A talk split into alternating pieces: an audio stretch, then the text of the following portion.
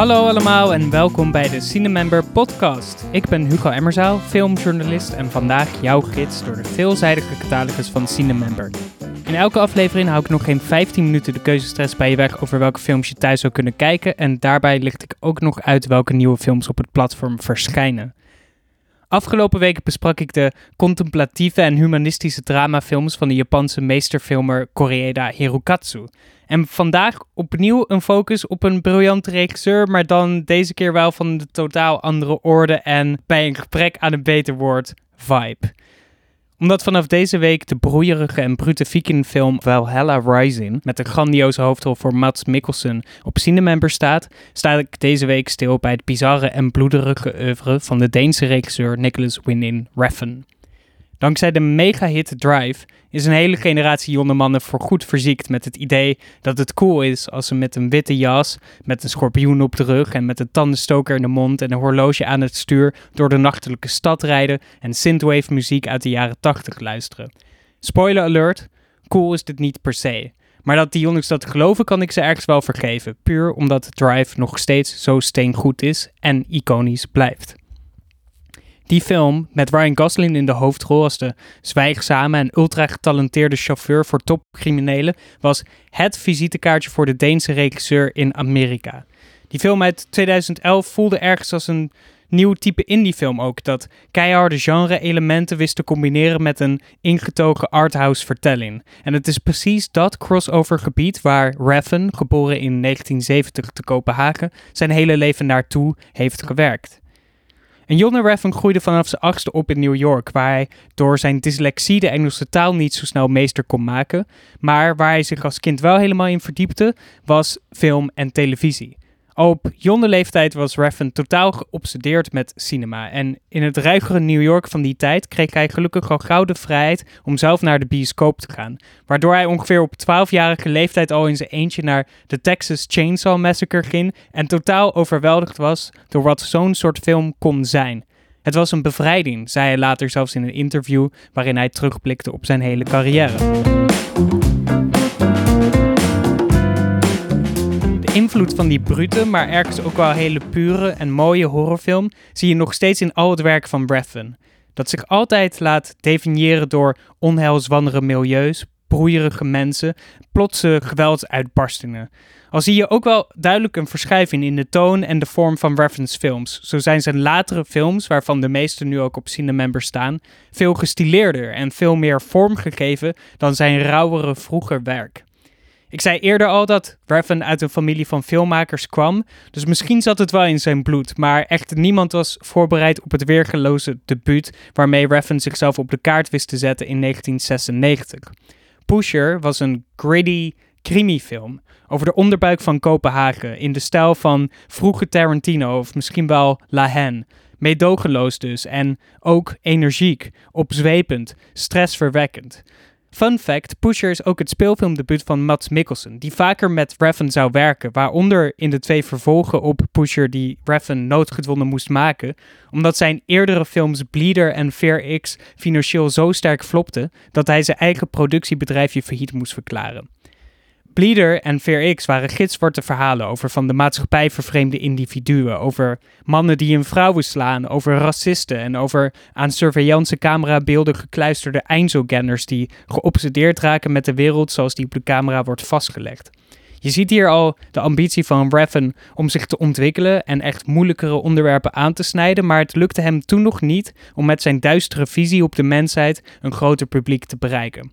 Fair X en Bleeder zijn daardoor meer cult dan crossover. En daarom kwamen er dus nog twee pushers bij die het uitermate goed deden in binnen- en buitenland, waardoor Refn zichzelf weer in de schijnwerpers wist te zetten. Na een uitstapje in een gevangenis met een krankzinnige rol voor Tom Hardy in Bronson, begonnen de films van Refn te veranderen qua tempo en stijl. En met Valhalla Rising uit 2009 komen we terecht bij de films die je ook zelf op Cinemember kan kijken. Valhalla Rising is een briljante film omdat hij vooral zo weinig uitlegt en zo weinig uitleg nodig heeft.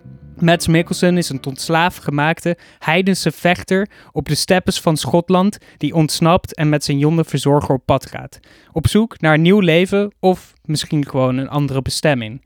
Uiteindelijk komt deze eenogige vechtersbaas terecht bij een groepje vroeg-christelijke vikingen die op een heiligs oorlogspad zijn. Hij gaat dus mee en ja, wat volgt? Ik kan je vertellen dat het een hallucinante trip is door de geschiedenis met oogstrelende beelden, bedwelmende muziek en sounddesign. En dus die iconische, spontane, gewelddadige uitbarstingen die je zeker niet in de koude kleren gaan zitten. De film is geen mega-hit geworden. Sterker nog, Raven had na Bleer en Fear X opnieuw een mega-flop gemaakt, die maar een fractie van zijn budget opleverde. Maar het werk was wel sfeervol en dus veelbelovend genoeg voor Raven om zijn meest iconische film tot dusver te maken in Amerika: Drive. Eigenlijk lijkt die film enorm sterk op Valhalla Rising in hoe understated het verhaal is en hoe sterk de film draait om gevoel, emotie, sfeer en ja, het woord wat ik eerder al zei, vibe. Tegelijkertijd is alles nog meer vibe, dus veel slikker, stijlvaller, een wereld doordrenkt door neon en synthesizer melodieën, bewoond door melancholische mannen vol met romantisch verlangen. Het expressieloze gezicht van Ryan Gosling is in dit geheel ook echt het perfecte canvas voor Raffen om een prachtige ode te maken aan de grillige Amerikaanse professional die alles over heeft voor zijn criminele onderneming. In die zin is deze film van Raffen een ode aan Amerikaanse film, aan de misdaadfilm, aan de eenzame man in de auto in de nacht. Drive is een totaalervaring dus ook, met prachtige shots, fantastische scènes en een iconische soundtrack van Cliff Martinez die nog lang na blijft dreunen. We hebben bij Cinemember ook wat tracks van de Drive soundtrack in onze Cinemember playlist op Spotify gezet. Dus check vooral de Cinemember Upbeat playlist als je dieper in de wereld van deze filmmuziek wilt duiken. Na megafilm Drive, die talloze imitaties heeft geïnspireerd, werden de films van Raven nog veel duisterder, veel hallucinanter en nog veel grimmiger. En daardoor ook misschien wat minder publieksvriendelijk. Zo is er het redelijk ondergewaardeerde Only God Forgives, een van mijn persoonlijke favorieten, waarin Ryan Gosling opnieuw de hoofdrol speelt, maar deze keer een drugsmokkelaar in Bangkok, die onderdeel is van een grotere en totaal problematische maffiafamilie die beland is in een soort Freudiaanse nachtmerrie over seks, macht, geweld, familie en verlangen. Veel mensen verbaasden zich over de haast hormonale machtsfantasieën die Raven in de film verkent, maar ik kan niet anders dan bewondering hebben voor de overgave waarmee hij zich in allerlei taboes durft te storten. Wat opnieuw weer onvergetelijke beelden oplevert. Vuistgevechten zijn een terugkerend onderdeel van Only God Forgives en er zitten een paar grandioze shots in de film waarin het haast voelt alsof Ryan Gosling's personage mentaal losgekoppeld wordt van de vuisten waar hij zoveel schade mee aan wil richten.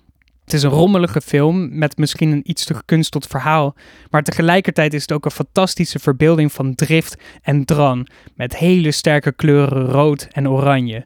En met dit snikhete weer sluit die broeierige sfeer van die film gelijk ook echt aan bij dat verlangen om lekker comfortabel vanuit de bank meegenomen te worden naar een totaal andere gevoelswereld. En dit is dan wel een hele extreme, maar wel eentje waarin ik u kan aanraden om je in onder te dompelen.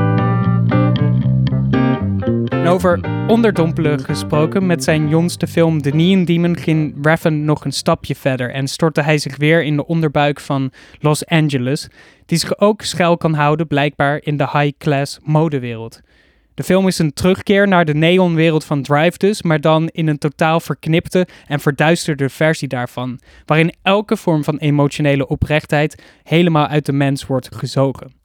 Elle Fanning speelt een 16-jarig opkomend supermodel dat haar doorbraak in de fashionwereld wilt maken en zo gaandeweg dieper in een sinistere wereld wordt gezogen vol uitbuiters, opportunisten en bloedzuigers. Het is een spectaculaire dramafilm die zich stiekem voordoet als macabere horror.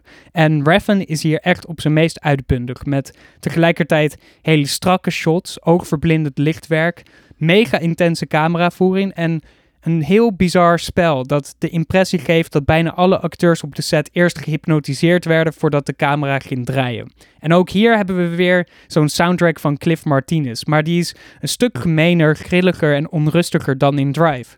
De hele film is eigenlijk een hele fascinerende paradox, want The Neon Demon is een feest voor het oog en ergens ook voor het oor. Maar tegelijkertijd is het ook een aanval eerst op de zintuigen en daarna op de maag. Drive is dan misschien het logische beginpunt in de wereld van Nicholas Winding Refn om te begrijpen wie hij is en wat zijn obsessies zijn. En The Neon Demon dan het natuurlijke eindpunt. Inmiddels is die film al wel een paar jaar oud, maar Refn heeft sindsdien natuurlijk niet stilgezeten. Hij maakte in 2019 de verontrustende serie Too Old to Die Young, wat eigenlijk ook een prima titel voor de Neon Demon had kunnen zijn, thematisch gezien dan. En hij speelde een rol in de videogame Dead Stranding van de Japanse spelontwikkelaar Kojima, die een hele goede vriend van de Deense regisseur is. En inmiddels is Refn bezig met een film die zich opnieuw in Los Angeles afspeelt, met de hele veelbelovende titel Maniac Cop. Wat klinkt als een bij uitstek Nicholas Winding Refn titel. Naast al die recente Refn-films is Valhalla Rising dus nieuw aan het platform van Cinemember toegevoegd. En voordat ik deze aflevering afsluit, licht ik ook nog even twee andere films uit die ook vanaf deze week op Cinemember staan. De eerste is The Cordillera of Dreams van de Chileense documentaire regisseur Patricio Guzman, die het Cordillera-gebergte van Chili in deze film onder de loep legt en zo reflecteert op het heden en de getroubleerde verleden van zijn geboorteland. En dan is er ook nog het intense psychologische drama Madre van de Spaanse regisseur Rodrigo Sorogoyen. Over een moeder die haar vermiste zoon misschien lijkt te herkennen in een andere jonne. Wat natuurlijk hele complexe situaties oplevert. Dat was hem alweer voor vandaag. Volgende week ben ik er weer om andere films van Cinemember uit te lichten. In de tussentijd op zoek naar meer filmtips, ga dan naar cinemember.nl of cinemember.be. Daar vind je altijd een actueel overzicht van de nieuwste films. En dus ook altijd van de films die ik hier in de podcast bespreek. En op de ontdekkenpagina kan je daar ook gelijk je eigen filmselecties maken. Ondertussen, wat ik al zei, op Spotify staan meerdere Cinemember playlists voor als je na het kijken van de film wilt duiken in de wereld van de filmmuziek. Ik wens jullie alvast veel kijkplezier toe. Natuurlijk op Cinemember, lekker op de bank met de airco aan of de ventilator. Maar misschien ook wel gewoon in de bioscoop nu die weer open zijn. In ieder geval voor nu bedankt voor het luisteren en tot volgende week. Ik kijk er enorm naar uit. Tot dan.